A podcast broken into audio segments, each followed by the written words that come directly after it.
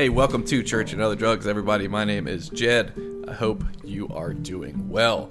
Um, I am getting over COVID for the fourth, third or fourth time. I don't know. I have to look back at the episodes, but uh, it is lingering. I don't enjoy it. Uh, and that is that. I hate it. I guess you're only immune from whatever variant you got the first time uh, or the previous time. So, whatever variant I had in October, I got a different one this month. So, hooray for me.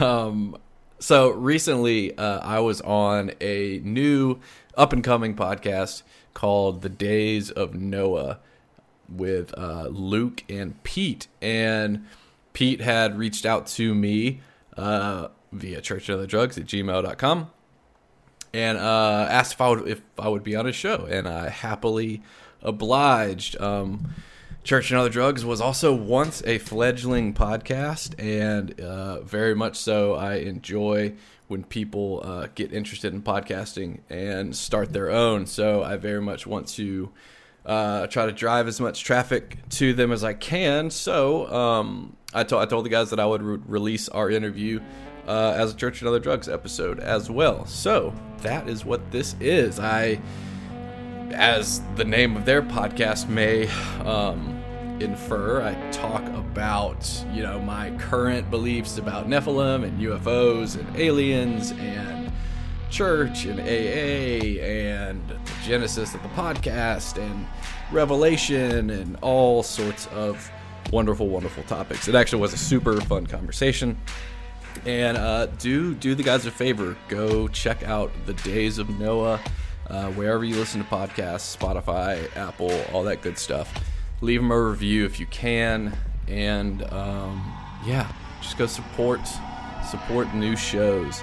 Um, I was also on Dopey's 400th episode that is out now, uh, a very personal um, interview. So go check that out.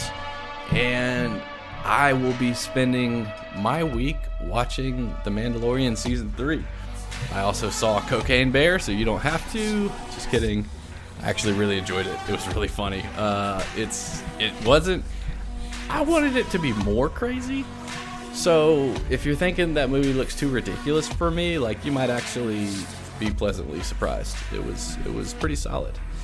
Um, oh, the other out of nowhere movie that I saw that I gotta recommend Triangle of Sadness. I had heard nothing about it, but apparently it's nominated for a bunch of Oscars and it's just super good. I'm not even really gonna tell you what it's about other than it's kind of a satire on like influencers and wealthy people and the elite and capitalism and Woody Harrelson is a drunken yacht captain and it's great. Go check it out. Uh, send me an email churchandotherdrugs at gmail.com patreon.com slash churchandotherdrugs and storefrontier.com slash church and other drugs enjoy the interview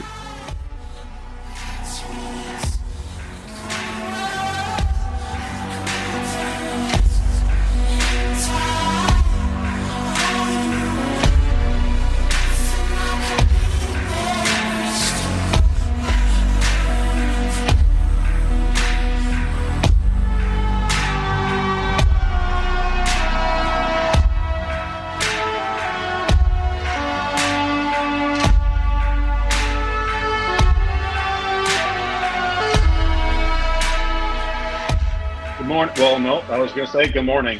Uh, it's afternoon now. hey what's up can y'all hear me Yeah, sound loud and clear. awesome How are you, guy? I'm good. I'm good. Just getting over uh, having COVID. Oh, how, Oh, no. how how many times now?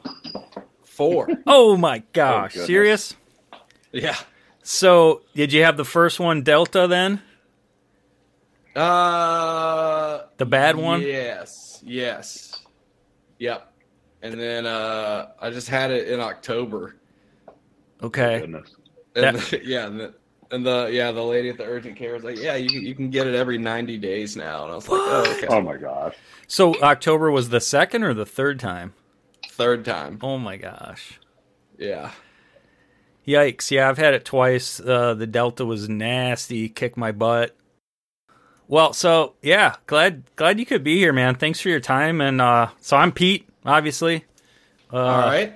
and and I'm up in Wisconsin, and that's my brother Luke, and he was raised here too, but he loves the South. So Hey, there you go. So I'm just down the road from you. I'm in Hammond. We just got back from Oh, church, okay. so I'm in the, the middle of uh, getting some food for the boys. But um, yeah, so yeah, good old Very cool. Hammond. Yeah, you're real close. yeah, what'd you say, Luke? About three hours to Lafayette? uh, Does that sound about right, Jed? Yeah. Okay, Uh, yeah, something like about that. Depends how Like you an drive. hour to Baton Rouge. No, it'd be like two hours. maybe two. Yeah. Yeah, I'm overdue for getting over there. We were, me and my wife were just talking about that. We need to get over to Lafayette and, and enjoy the good food What, uh, out there what- and different things. What church do you go to in Hammond? Um, Abundant Life Church. Uh, it's at the uh, one of the in um, I-55 before you get it. What's the first exit um, when you're coming south? Um, in What's the the- parish? What's the pastor's name there? Lloyd Blunt. Okay. Because my ex father in law was a pastor of a church in Hammond, so I was I was wondering Oh, if it was the same one, but I can't remember what what church it was. That's really cool. Yep. Yeah, so I've been here. Uh, a little background on me. Obviously, Pete said we um, grew up in Wisconsin. He's still up there. Um, I joined the military after high school, and when I got out, I was working with the ministry in the Carolinas. Katrina hit um, in 05, and I was kind of at a crossroads whether I was going to move or not, and helped out with some of the evacuees in Charlotte. You remember they were sh- shuttling them, taking on planes all across the country.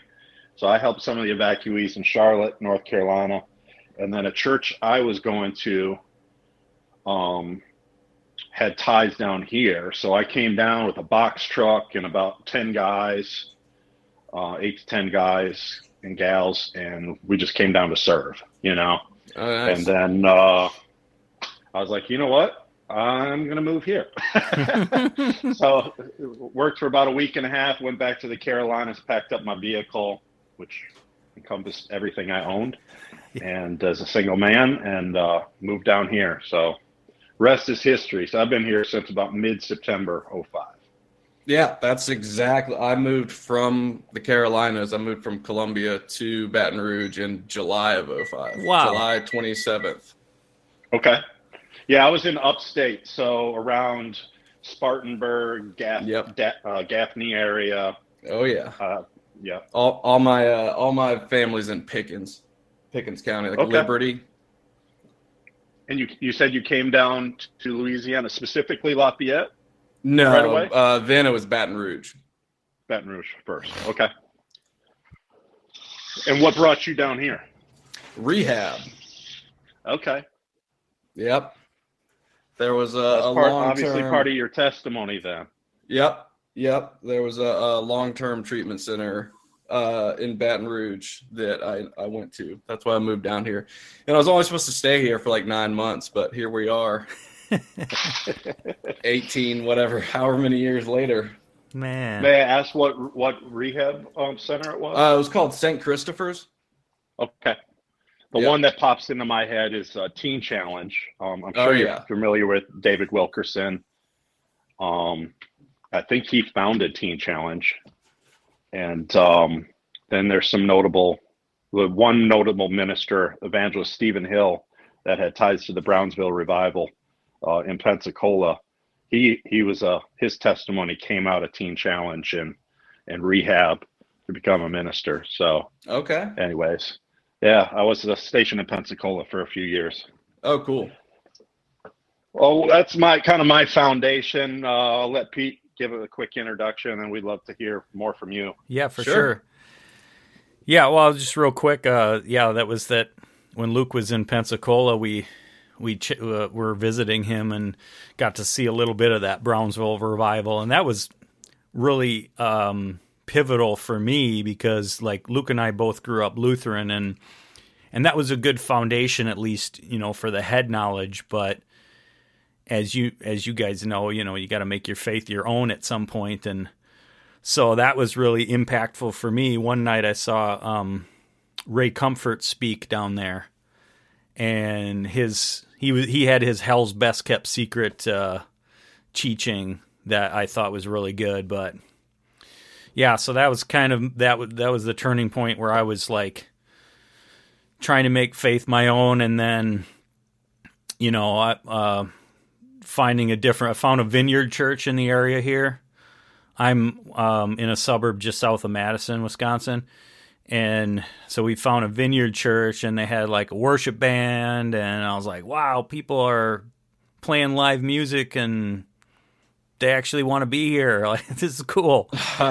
So and I had been playing bass guitar for like I don't know, like a year or something. I was like, I want to join, so I joined, and and like a year after that, so I would I would play one week and I would sing the next week because I couldn't do both at the same time then, and and then like the worship leader left with his family. He wanted to go to a church with like more things for his kids and so suddenly I was thrown into like having to sing and play at the same time, and then I was learning how to do that. And so I've been in worship teams for like 25 years, but I don't want to take up a bunch of time talking about that. But anyway, oh no, you're fine. Yeah.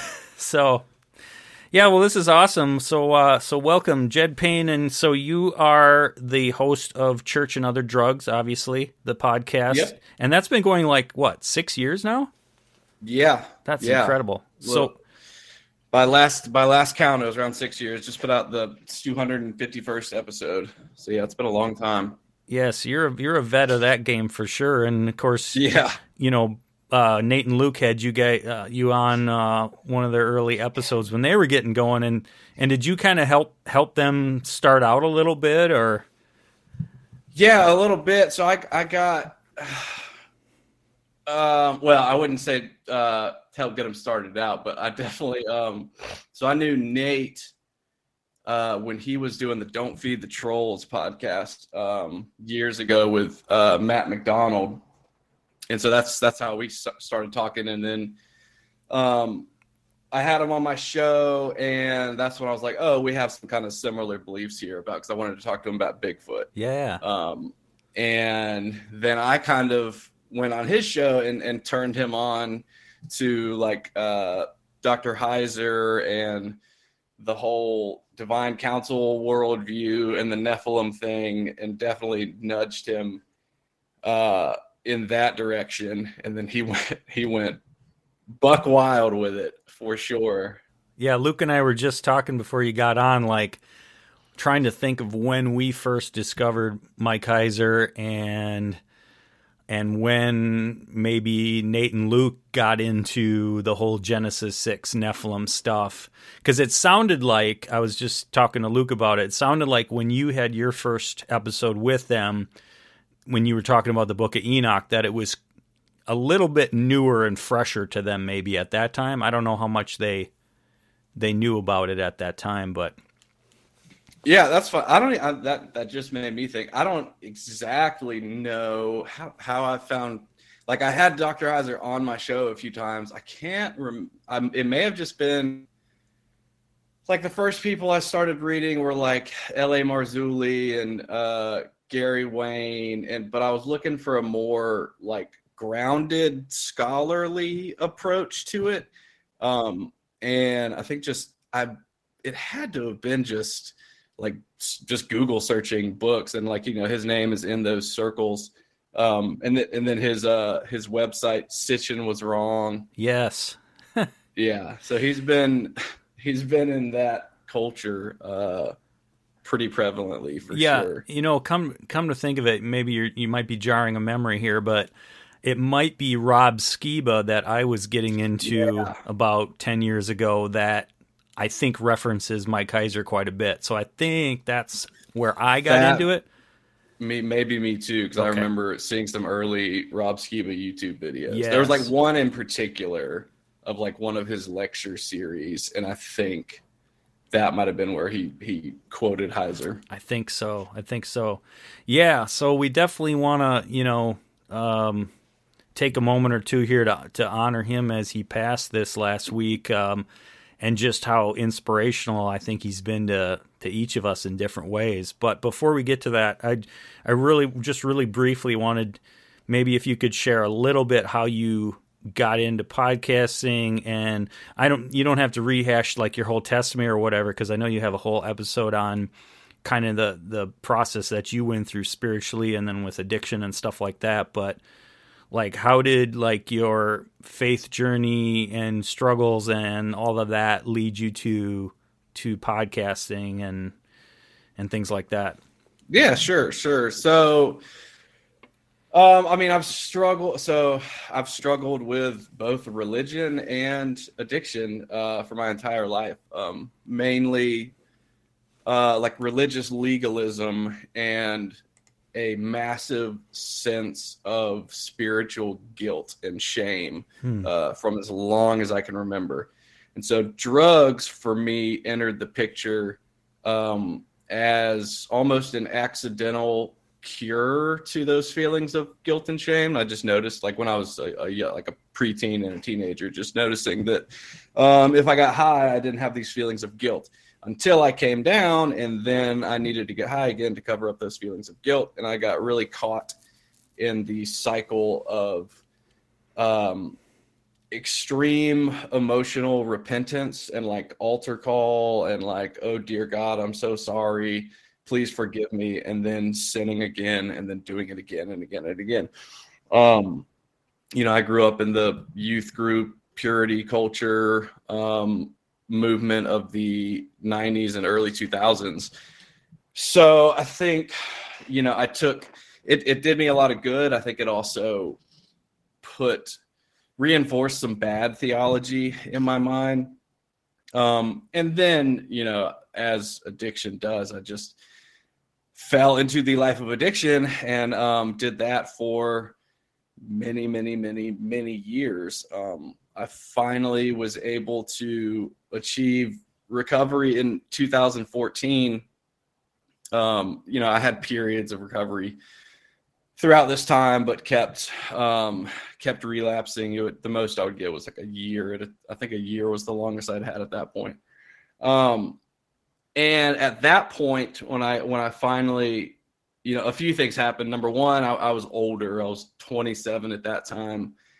Um, and number two, I kind of really, you know, throughout my addiction, I, I had always maintained, I guess you could call it cultural Christianity. I always had a belief in God. I always had a relationship with God, but I, my faith was not producing really any good fruit. So it's like it, I really had to look at the way I was living and say, like, okay, if you say like you believe these things, like your life isn't showing it. So maybe it's time to take a look at like what what do I believe? And it's it's like, you know, and you talked about like um, a point at which you have to make your faith your own. Yeah, like I had always kind of just I had a bunch of answers I could regurgitate of like, you know, what do you believe? Blah blah blah blah blah. Like I believe this, I believe this because the Bible says so. Blah blah blah. Um, and it was just I just had a moment finally where it's like, you need to figure out like why you believe what you believe and like what you believe. And so to connect it with podcasting, that's um it was all it was all a nice little perfect storm. I, I was working as a uh, fiber optic internet splicing technician. So basically, I would just drive around by myself for eight nine hours a day and hook up people's houses to the internet. And so I would just listen to headphones nonstop, nine hours a day. And so I just was digesting all of these different podcasts um, about faith and deconstruction and reconstruction and the Bible and theology and all this different stuff. And, you know, I'm at the same time, uh, I have, I guess, what you could say, like you know, my Christian life on the one hand, and then I had my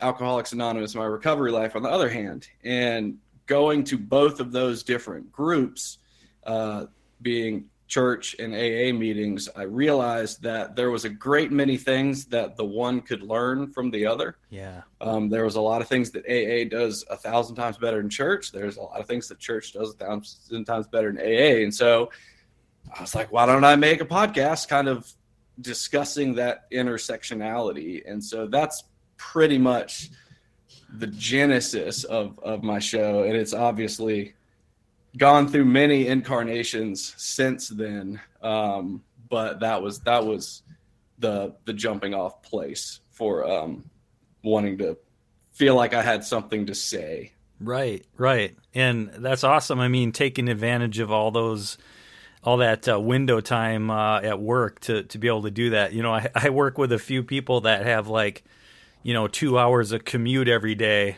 and I'm like, what do you do? Oh, I listen to music. I'm like, man, you could speak like seven languages by now, or you know, like you'd be a scholar. Like, eh, I don't I know. know. like, I know. so that's just, I mean, uh, I mean, especially in the age we live in, right? Like, there's so much information out there. Like, you could seriously. That's why I love guys like Mike Heiser because they've done all this legwork. I don't have the patience and money to go to school like he did, but I can pick his brain. Yeah, and I think my uh, buddy and I were talking about this the other day. It's like in the digital age, people forget that there is information that you can't look up online. Right. Like not all, Yes. like all the the information and the text in the world has not been disseminated to the digital realm. so it's true. like people just assume that the only information out there is what you can pull up on Google. It's like, but there are. For Yeah. all we know, there is a book with every answer to mankind just hidden away in some obscure Arabic library. That is somewhere. true. You know, that's a good that's a good caveat to remember. I I like to say, I mean, obviously apart from those that haven't been transcribed to the internet, I like to say like the internet has has the answers to everything out there, but you have to parse through it and figure those out, right? You're going to get a Right. thousand wrong answers, but there are right ones out there.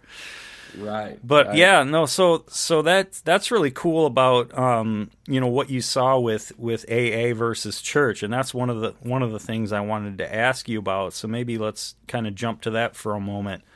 Um, what were some of the things? I mean, the the I guess maybe the openness and the community of of AA versus you know church being more passive, or what did you see that were the big things? Yeah, that's that was definitely part of it. The uh the the camaraderie camaraderie um why did it sound like I'm pronouncing that wrong? the the fellowship, you know, everyone uh was united by a common cause um or uh, ideally, right? And the the very like presupposition of being in AA was that your life w- was so bad that you had to go to AA, right? So there was no oh, you know, that guy's in here because you know, he was doing so well in life that he decided to start going to this meeting, right? So right. off jump, you know that everybody in there has messed up bad. And so there's that feeling that your worst experience could then become like your greatest asset. Whereas in church, um, it's common to have that whole Sunday morning facade, right? Like, yes. you know people are going to ask you how's your week it's like well do you are you do you really want to know or do you just want me to say it's great super blessed brother and move along and it's just like uh, you know I, I encountered that when i was going through my divorce and i was on the worship team and it's like i know practically speaking this wasn't the time or the place but it's like they started doing this thing that before uh before we would practice, we would kind of go around, everybody would talk about their weeks. And everyone's just like, well, you know, life's great. Da, da, da, da, da. And I'm just like, well, I mean, my wife asked for a divorce. Like, things aren't good. And it, it was just kind of like, they were like, okay, Let's move on. moving on. It was like, Wow. all right, you know. So I, I guess a re- a, like a, a readiness to admit struggle, um, because it, it's I just don't I know we are all struggling. Why can't we just admit that? And it, and it, you know, I, and I, I challenged my pastor on that sometimes about like why don't why don't you talk about some of these things from the pulpit? And his response which again like i can understand and there's some wisdom to it was um it's about you know reaching the broadest amount of people and the newcomer possible. And i was hmm. like okay I, I, sort of understand that which uh you know aa has that whole thing. It's uh their motto is it's about attraction rather than promotion. Um so I, I, I guess just the the realness of it is, yep. is something I felt. And then on on the other side, what I felt like AA needs from or needed from church was and it's such an extremely unpopular opinion, but like the, you know, God.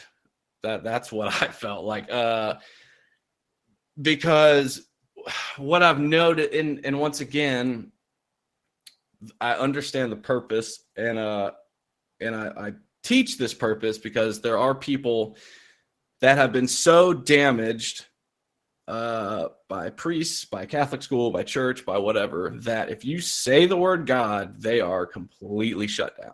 They're not hearing a single thing you're saying. They never will. So you kind of have to sneak around the back door and tell them about a higher power and kind of sprinkle some breadcrumbs to get them to accept God. Um, but it's you know from what I've seen, it just seems like I wish more people. I was like really subjective and hard to say. I was gonna say like more people would find God, I guess, but it's like who who am I to say that and to say that whatever they're doing is not working. But um, no, what I would sense. see more often than not is like when people have a power greater than themselves or like their own conception of God, which is which is in the, the AA literature, is more often than not the conception of God that they're gonna realize looks a lot like themselves. Mm-hmm. Just kind of like a higher version of themselves that doesn't so it's kind of you know subject to the whims and changes. Like there's no like bedrock of like this is what this is. And it has certain attributes and characteristics. It's more like you know today my god is this. Tomorrow my god is this. And yeah. that just seems a little flimsy to me. For sure. Yeah. And um yeah it's interesting too like you mentioned um you know some people having kind of those those shut off moments of you mentioned certain terms or whatever and I think that's one of the really unique things about like Blurry Creatures and your show is like able to bridge that gap. You know, um, you, you think about, you know, like, okay, a Bigfoot podcast or about giants or whatever, and like how much theology and Bible comes out of that. So you have people that are kind of fascinated by this topic and now they're getting exposed to things biblically that they wouldn't otherwise. And um, I think that's that's one of the the the advantages. It's just kind of like thinking of Paul. You know, I become all things to all people that I might save some. You know, mm-hmm. just kind of meeting people where they're at. But so, what was it, or uh, where did you uh, come across, like going back again, you're you're you know kind of absorbing all this uh, podcasts and things while while you're on your job and discovering Mike Heiser. So like, how did that like help shape your views? And why do you think that matters? And I and I want to get into a, in a little bit here, like Genesis six and Nephilim, and like what was interesting and why do you think that matters? But then more specifically, like how did Mike Heiser kind of shaped that for you? Sure. So that's a question I think about a lot too. So it the the beginnings of it were my interests in conspiracy theories. Um, and it was kind of have you ever read Behold a Pale Horse or heard of that book? Ooh, I've heard of it. Yeah, it's kind of like the anarchist cookbook for 80s 90s conspiracy theorists like it was it's been it's you know a lot of it's been disproven but it um it really played a massive role in getting things like the Illuminati and Freemasons and that sort of thing into the the zeitgeist for that generation. right? Okay. So, you know, I'm into these kind of conspiracies and you have this idea of like this one world government or this shadow group that is secretly trying to take things over. And I had difficulty reconciling that with a Christian worldview. So, how does a society of humans thwart an all powerful God? How does that work? And when I followed that trail, well, and, and uh, the other piece that I had confusion about um, with looking at the world, like I'm always looking at the world in a, in a macro way. Like I'm a big trying to understand what's going on person. And so seeing things like um, regions where there is constantly chaos and war and discord and things like witchcraft and ghosts and spirits and Bigfoot and UFOs and like how do these things how would they fit in a world supposedly controlled by an all-powerful god? How how would that work? And when i found the story of genesis 6 and the nephilim and the giants it to me answered every single one of those questions. Hmm.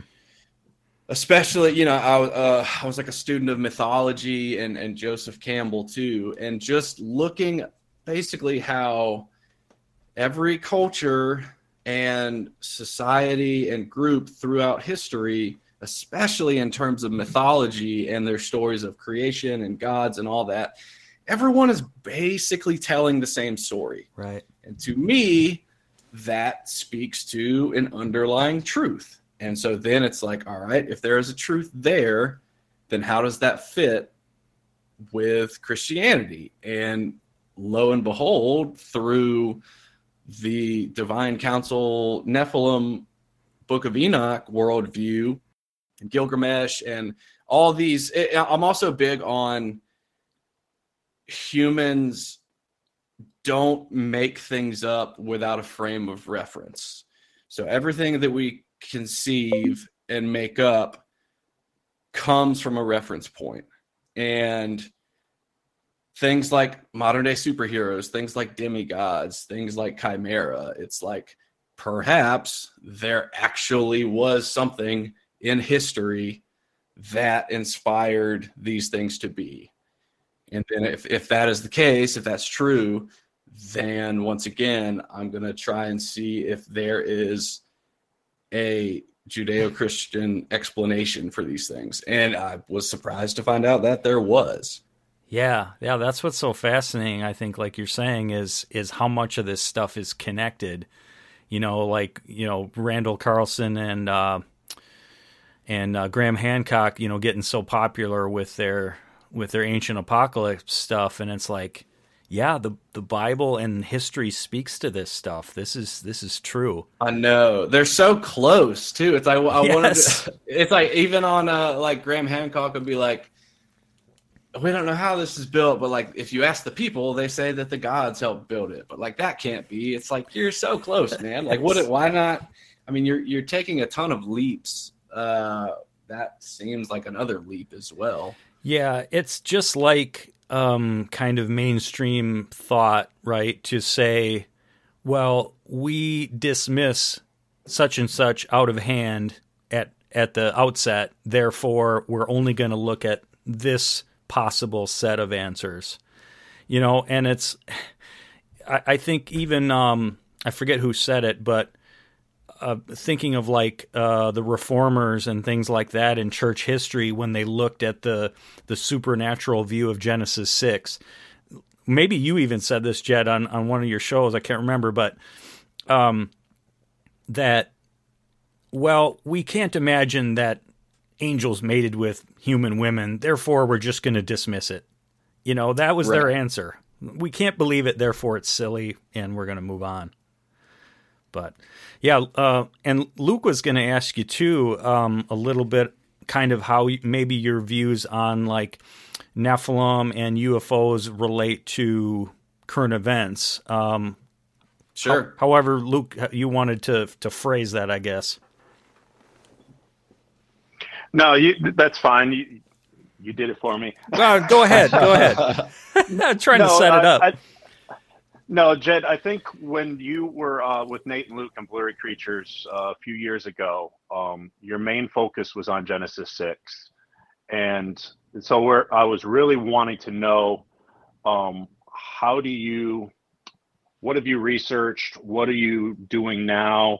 What are you looking at as far as current events? Obviously, L.A. Marzulli is really tapped into the Trail of the Nephilim and the UFO uh, phenomenon the last few decades and really current event type stuff. And obviously, we've seen things with unexplained stuff just in the last few weeks here, and it's it's it's hit Tucker Carlson. It's more mainstream, and I'm just kind of where are you tying into that with what you've researched and your understanding of uh, how those connect? Yeah, that's I ask myself that often lately. I really don't know. I don't know. Like and I guess I'll have to I mean a lot of this will be thinking in real time and I'll probably have to attack it from a few different angles. Um so I have and it may be the contrarian in me and since it is becoming just hyper popular to have this opinion, maybe that's just making me want to kind of back out of it. But I am wary of people like Marzulli and Gary Wayne, and I'm in the Gary Wayne Facebook group just to kind of like be a voice of reason because people will it, it's just you can take it so far into i mean literally the post i always bring up was this lady was like i just moved into a house and there's a checkerboard pattern in my kitchen. Should i be concerned that this was a knights templar worship site? And people she was dead serious. Wow. and people in the comments answered her dead seriously. And i had to be like this has gone too far. Like this not every triangle you see in the world is an illuminati symbol. Right. and it, it can completely and i made a i made a, a big uh post in there the other day too because all of it you know now their big thing is let's be terrified about ai and all this stuff. And ai talked turned into a demon and talked to my son. And i just this this might kind of sum up a little bit of it but i was like listen we say we believe in God, and I see nothing but fear mongering in here about like, like, what are y'all afraid of exactly? Like, do you think that God's gonna lose? Is that what's like? What do you? I don't like. Uh, if anything, we should just be casually observing and mindful. But it's like there's nothing to be afraid of. Like, you're not gonna suddenly be deceived, you know. And if you are, you know what I'm saying. And it's if anything going too far in that direction can be an absolute deception in and of itself. It's like, are am I spending way more time uh, gesticulating about you know what if my neighbor is has Nephilim bloodline, or am I going and bringing a brownie to my neighbor because he's sick? You know what I mean? So it's like, uh, I, you know, I want to be careful.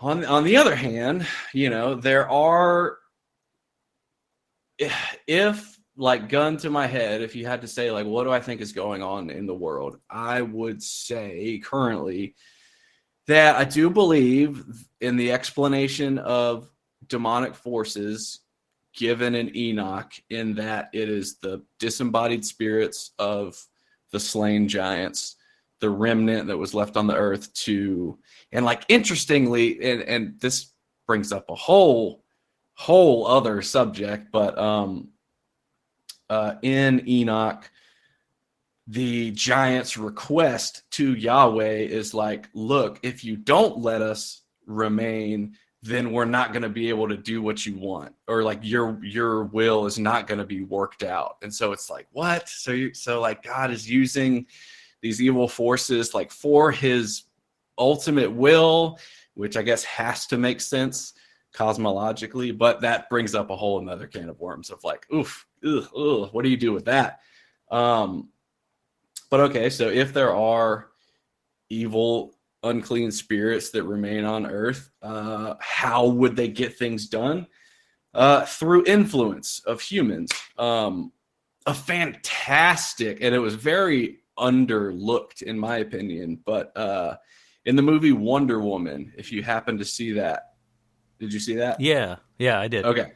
So the part where Ares, the god of war, is seen whispering into the ears of people like building nuclear bombs and chemical weapons during World War One, and I was like, that to me is a fantastic example of what could be happening. It's you know things like channeling or influencing humans to do things in the physical world that spirits cannot accomplish, right? Um, perhaps not like outright possession, um, but yes, definitely influencing things to go down the path of ruin. Um, aliens, I have no idea. I don't believe in aliens as a advanced, intelligent, separate species and races in the universe. Um, I don't know why I don't. I just don't. If anything, I think it would be a perfect, and it, it almost does seem like we are being primed and pumped for some sort of revelation about aliens or some sort of first contact or it seems like we're being set up and padded for that.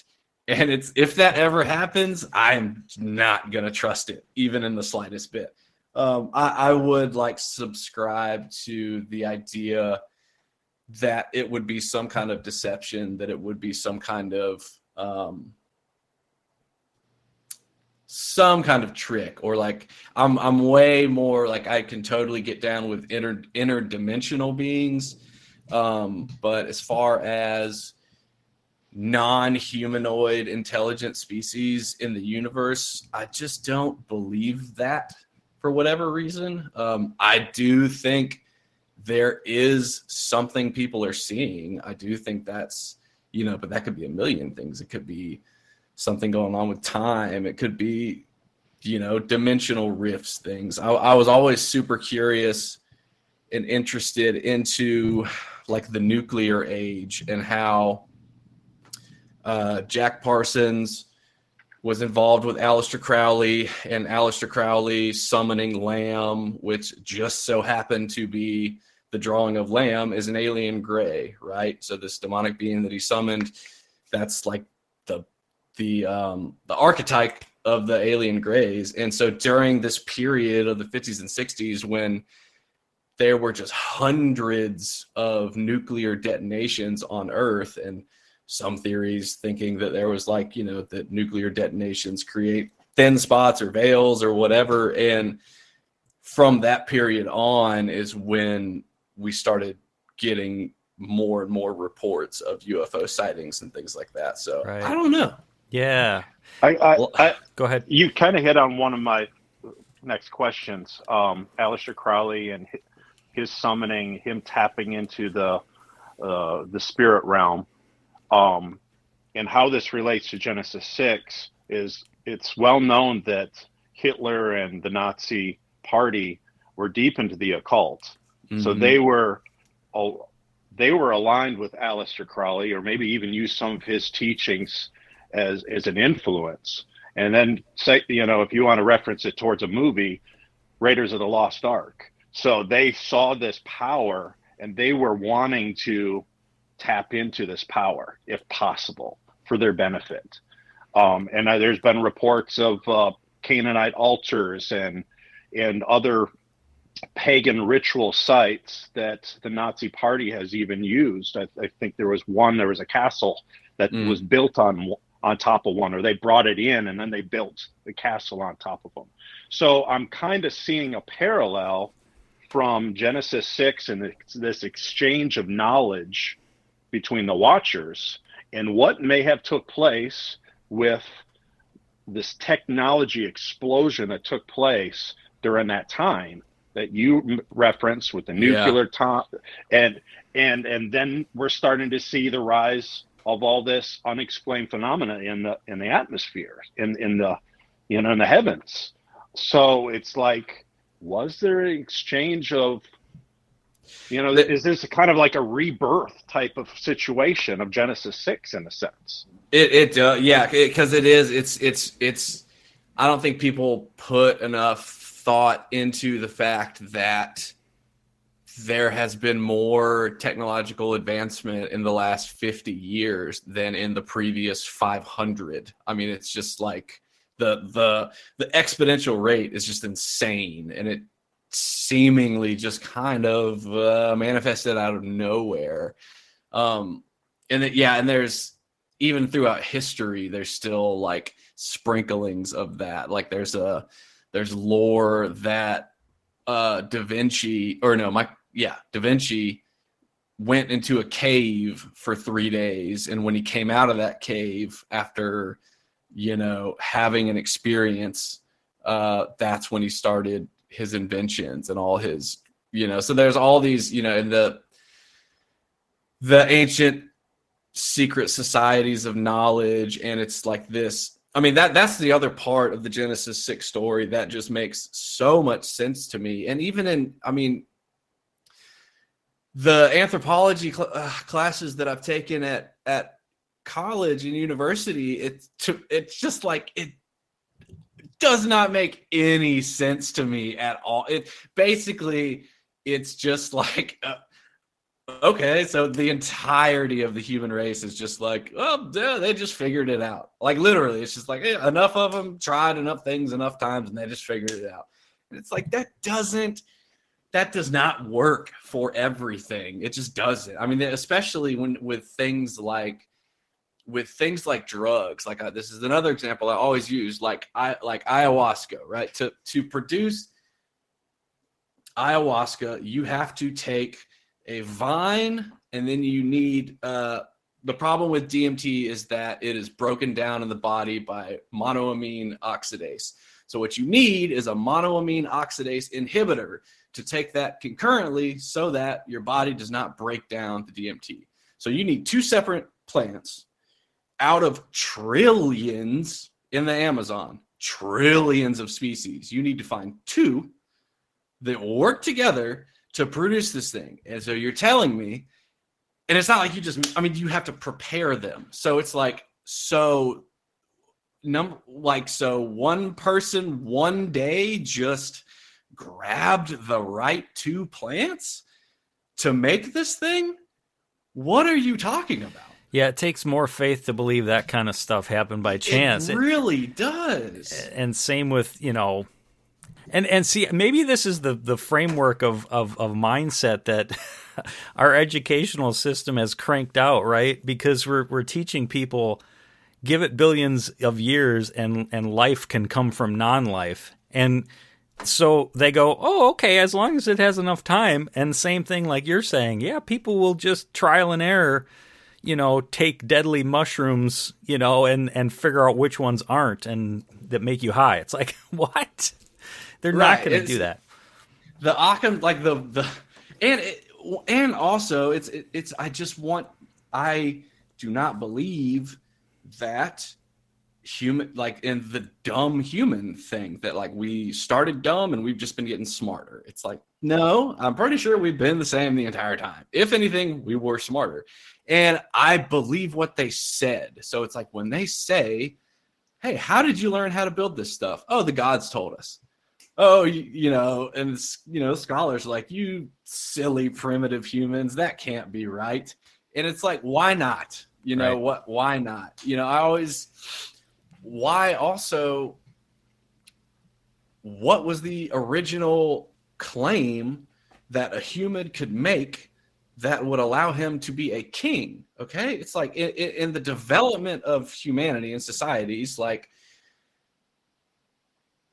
if if you know if I'm bigger than you, I'm just gonna beat you up and now I'm king, right? Unless this person is backed by a god, right? And and claims I mean that was what the original monarchs had claimed to was they had this blood that was semi divine. Right. And so that was respected enough that people were like, "Oh yeah, you're the king," with no question. Otherwise, if there's only a hundred, you know, at one point, you know, whatever, a thousand, ten thousand humans on Earth, what gives one right to say like, "All this is mine"?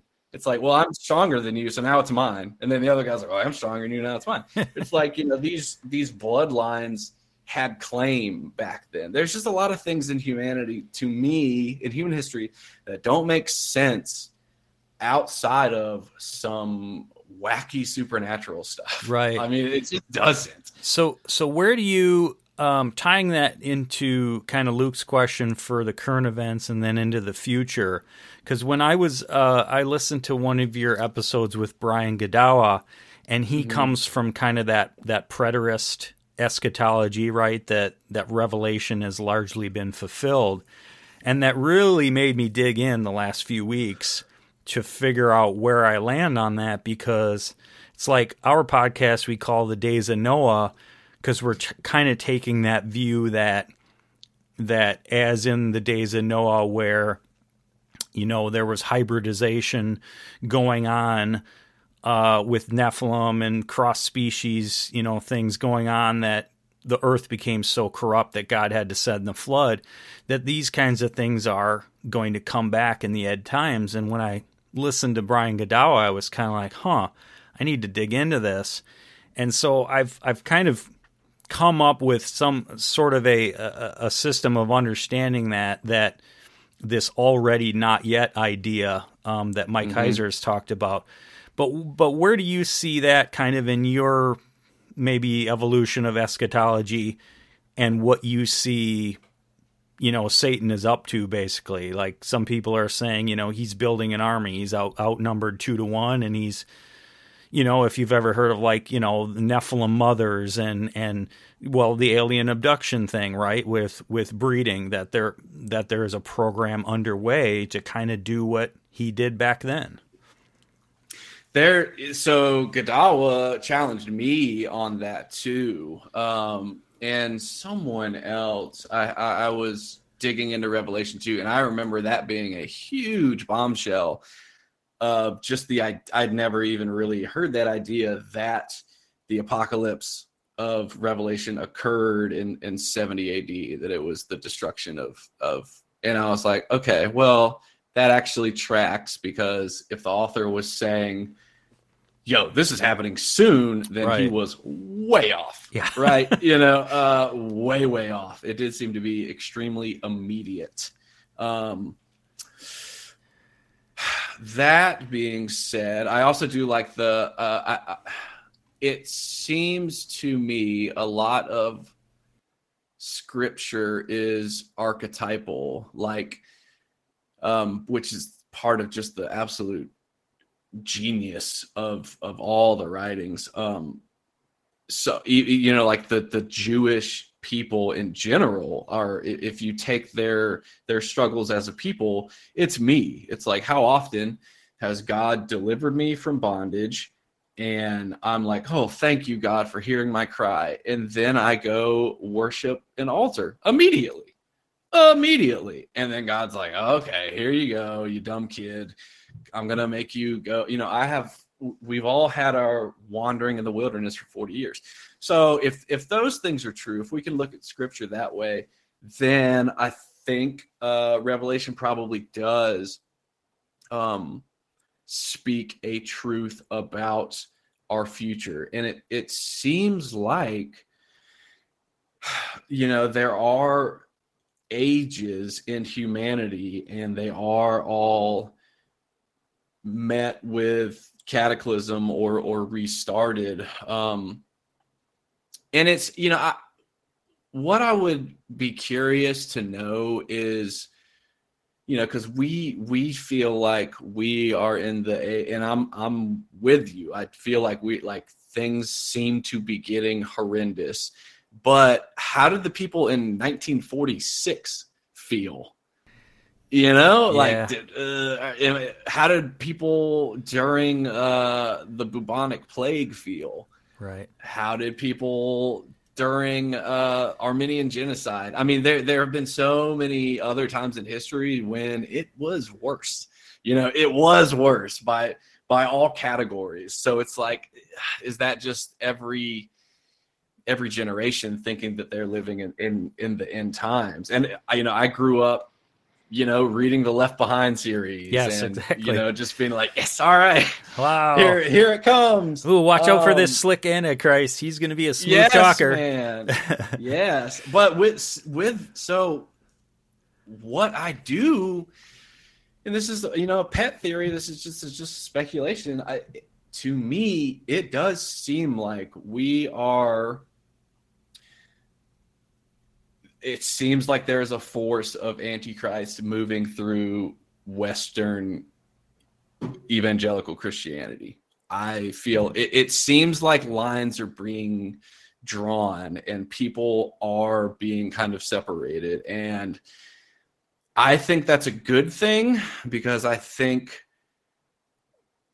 we've been far too comfortable and far too, you know, uh, America is really, we are blessed enough to be so situated that you can set up a life where you don't need God Right. right? You can be so comfortable and so well off that you have no use for God. Yeah. And you can just go on Sunday and thank God for your wonderful life and your two kids and your house and your boat and you just live a 40 year, you know, 80 years and you die and that was it.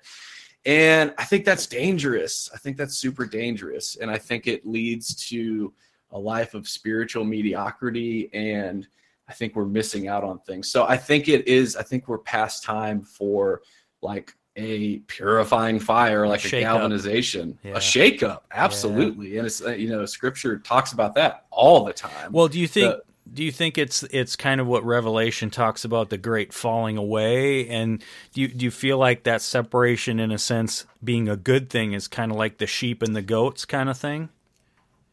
Uh, yeah, and I guess w- we could we could argue good thing might be a, Well, a good and necessary might be better. yeah, right, right.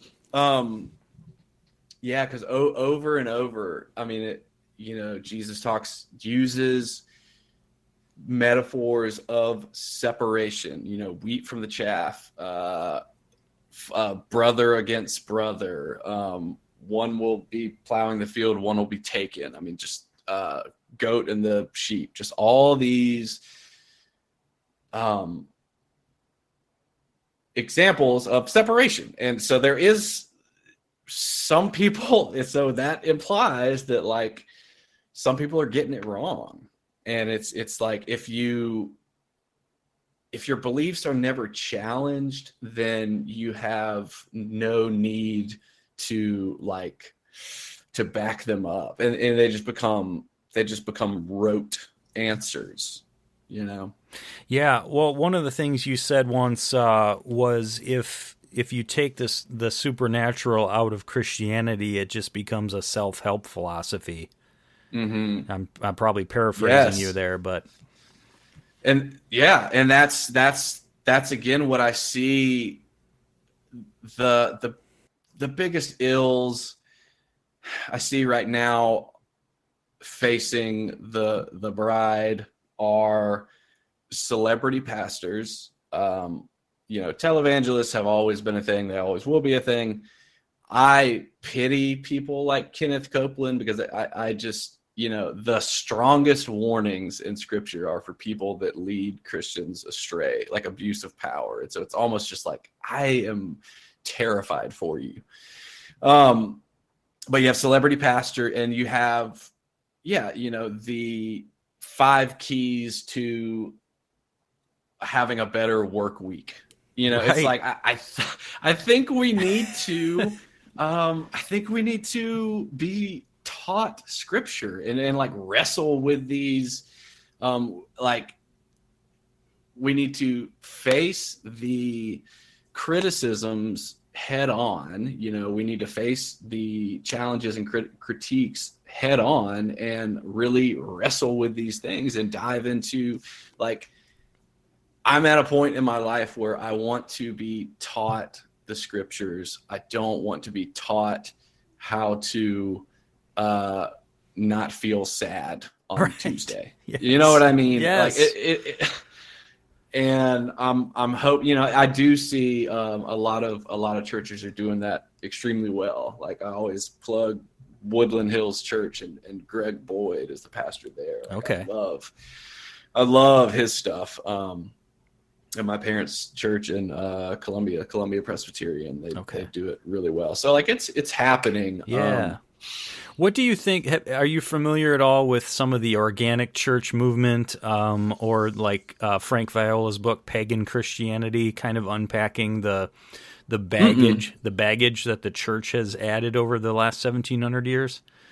oh, I, I've never heard of that. Yeah, so that that stuff I've been getting into more lately. Not to not to go off on a rabbit trail there, personally, but I think that speaking to that kind of apostasy, falling away, you know, really solidifying what we believe, like we've been largely passive. You know, we show up on a Sunday morning and we let a few people use their gifts while our gifts are not very active in those moments. And so I think mm-hmm. there's I think there's a lot of a lot of things that people need to take personal responsibility for their faith that w- we're we're just we're soft and flabby, right? We're just We are. we're comfortable. And what is the pattern of like society? I f- forget where it comes from, right? Where there's revolution and then freedom and then prosperity and then um,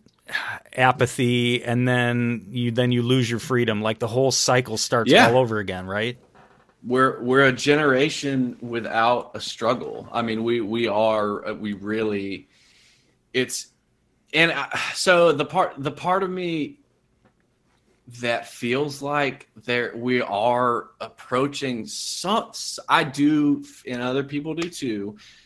It does feel like we are in the midst of some some kind of change. You know, I've I've called it a uh, Luther-esque Reformation. I mean, we're we're on the way towards either a societal change, a cultural shift. Um, definitely, uh, Christianity in in the West is going through a shift with with church populations just being absolutely decimated, Oh, and yeah. people the the I, I think the last percentage I heard was uh, claimed atheism rose from 12 to either 18 or 23 percent Wow. which is a humongous change and i think that was from like 2008 till now or something like oh, that wow. yeah so it's it's but people are still extremely spiritually hungry so it's like everyone's kind of shooting their tendrils out to these you know and, and so that that's where i see the the scriptural warnings of people are going to fall for uh how does it how does it say it like persuasive Right. uh doctrine or and how- how signs does and it- wonders and different things. Yes, yes. It's I, I I think people are at an extremely vulnerable place for seeking things if they're not um Not grounded. They're not grounded. Yeah.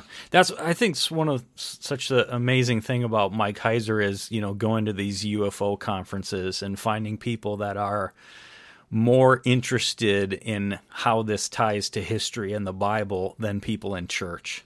And that's one of the things I was going to ask you real quick about is what kinds of responses do you get when you talk about Genesis 6 and Enoch and Nephilim from Christians and what kind of response you get from non-Christians and how is that different at all? So from non-Christians, probably a amused uh, fascination. You know, um, mo- most of the non-Christians that I'm friends with or associate these days are either like they've gone so many different directions like humanist or moralists or um you know new age wiccan uh that sort of thing. So it's e- it's either these people believe in things like gods and goddesses, but they do not think that they're malevolent, or they think the supernatural is silly, but they believe in aliens for sure, without a shadow of a doubt, or they think the supernatural. Yeah, that a lot. That I see a lot, which is so funny to me. It's like okay, They, all right, they embrace that idea of intelligent Absolutely. life. Okay. yeah, as a, almost as a, as a scientific uh, fact, like it's as a as a statistical impossibility that it is not true. Um, you know, or or there, you know, uh, at least I try to get people to agree to. It's like either if you you know, as far as creation uh, arguments go, if you believe in a creator or the Big Bang, both of them take equal measures of faith. Right. Both of them are absolutely ridiculous if you take them at face value. Right. It's you know, so if we can agree on that, Yeah. and then with, with Christians, I either get the Christian that has really watered down the supernatural message as uh, hyperbole or metaphor or the beliefs of an ancient Near Eastern people group um, and to be thought of as, you know, teaching and life lessons and well of course that's what they believe because they're silly ancient peoples. Or you know people are like yes um, that makes sense. Um, and then people i guess more like my parents I don't, I don't know you know they definitely believe in it's funny too and this is what i don't get it's like most chris you know whatever. I paint with a broad brush a lot. Uh, most christians um no problem except you know the concepts like the devil demons angels okay? But when you so why then is it crazy to think that this story happened or at least admit that that is what the readers of the bible thought back then everyone just took it for granted that that was the truth Yeah. That's so that's one of the uh, the the ways that I was trying to dig in myself when I was getting into blurry creatures and got inspired to do our own thing based on that was okay I need to understand why the book of Enoch is important even if it's not canon Yeah. and, and Mike Heiser recommended a, um, a scholarly work based on her dissertation by Annette Yoshiko Reed, where she documents basically how Enoch was treated over like 1500 years. And uh, yeah, it's that's that's what they thought of it. And I think it's really, really a shame how our seminaries are cranking out pastors who are taught this Sethite view of Genesis 6, and we're gutting the Bible of Yeah. its context. And now we don't have a proper response to the atheist that says, Your God's a genocidal maniac, and how could he have done this? It's like, these are the answers right here, and we're not Right. we're not learning it. Right. That that's the thing. Yes. That that's the thing too. Is it it it answers so many, so many of the issues. But you know, and, and so I guess I guess largely, um, I guess I have learned to, uh, maybe I'm just getting older to stay out of like raw debate, um, and just kind of keep doing doing my research and talking to people that will continue to like open my mind about it um, Right. It's kind of like a, a, a bee. You fly from flower to flower. If it's not open, you you buzz off, right? You know, it's Yeah. like not everybody's yeah, gonna yeah. be into that. Yeah. I think that's I think that's wise, and you know, I can tell you from you know we're only on episode seventeen here, but um, just from doing this, like how much more it's challenged me to dig in and be sure, at least know why I come to conclusions Yes. that I do. If I'm going to actually talk about it, even if there's three people listening, you know, I, I need to kind of know what I'm doing. But Yeah. um, yeah, so um, yeah, so Awesome. One of the one of the last things I just wanted to do, kind of on a lighter note, is uh, what what's a favorite moment of uh, with Nate and Luke on Blurry Creatures, and I'll share real quick mine with you because uh, one of your episodes, you you blurt out, uh, "Did you know people have stripes?" And then there's like a pregnant pause. Do you remember this? I, uh, I don't remember the content. I remember learning that fact though. no, but so you to tell everyone. you said it on the show with Luke and Nate, and then there's like this pregnant pause, and then real quiet, you can hear Luke go, "What?" and then and then you ex- Yes. and then you explain yourself. But I just love how you let it hang out there. So I just I just love uh, giving Luke a hard time about his uh, famous family. I'll leave it at that. oh, okay, I, yeah, yeah. Okay, nice. All right, I'll have to I'll have to dig into that. I can't rem- I can't remember the context for that one, but Yeah, I'll tell you afterwards. Sounds good. Sounds good. And Yeah. then, um, yeah, and so we could probably wrap up here in a minute. But so tell us a little bit about kind of what you're doing ministry wise, counseling. I know you were going to school for for helping people. Are you are you finished with that? Are you in the middle of that, or what's going on? Yeah, so I, I work as a uh, substance abuse counselor. Uh, I work with the courts right now, doing groups, uh, kind of like a pre pretrial intervention sort of thing for people. Um, and I am in school to get uh, eventually my master's degree in uh, counseling. Very nice. So that's Okay. pretty much what I'm doing right now. That's awesome. And then r- running the podcast. Yeah. Well, that's cool. Well, you know, it's you know, I look back in my life and and kind of these, you know, job that I had to pay the bills, right? And like it's it's it's awesome when you can find a, just a little piece of maybe how God's wired you in in some small way. And uh, I'm still trying to find that in my vocation, at least you know, Luke and I, with doing our show here, we've got something that we get excited about that maybe we can kind of help people understand some weird topics a little better and how they relate to the Bible. But yes, Yeah. so it's awesome what what you're doing, what you've been doing now for six plus years, and then of course with, Yeah. with counseling and stuff. So Absolutely. very cool. Well, well, thanks so much, Jed, for your time and for coming on, and uh, hopefully we can maybe do it again sometime and. Sure. And, yeah, thanks uh, for having me. Absolutely. So, uh, with that, uh, Jed Payne, Church and Other Drugs, make sure to check out his show, and we will see you next week. Alrighty. when